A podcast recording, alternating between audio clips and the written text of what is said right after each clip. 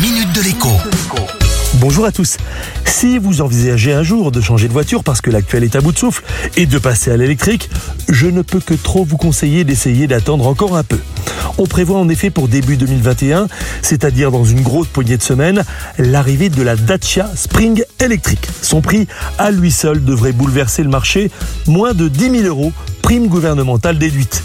Si l'on ajoute d'autres primes accordées par exemple par les régions, des primes qui peuvent atteindre plusieurs milliers d'euros par endroit, eh bien certains pourront s'offrir une voiture neuve pour moins de 30 euros par mois, sachant qu'évidemment des offres de financement à 0% d'intérêt vont arriver prochainement. Elles aussi évidemment poussées par le gouvernement. À ce prix-là, vous aurez quoi? Eh bien, une voiture aux allures de mini SUV, mais à peine plus grande qu'une Twingo.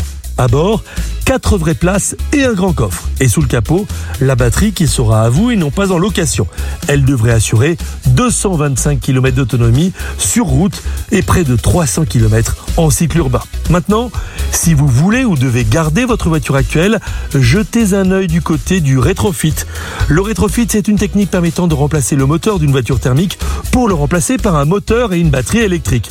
Là aussi, il y a bien entendu une prime qui peut atteindre 5000 euros et couvrir jusqu'à 80% de la dépense. Les régions aussi commencent également à mettre la main à la poche. Toutes les voitures ne seront pas rétrofitables demain, mais celles de grande série le sont déjà. À regarder de très près donc. À demain. La minute de l'écho avec Jean-Baptiste Giraud sur radioscoop.com et application mobile Radioscoop.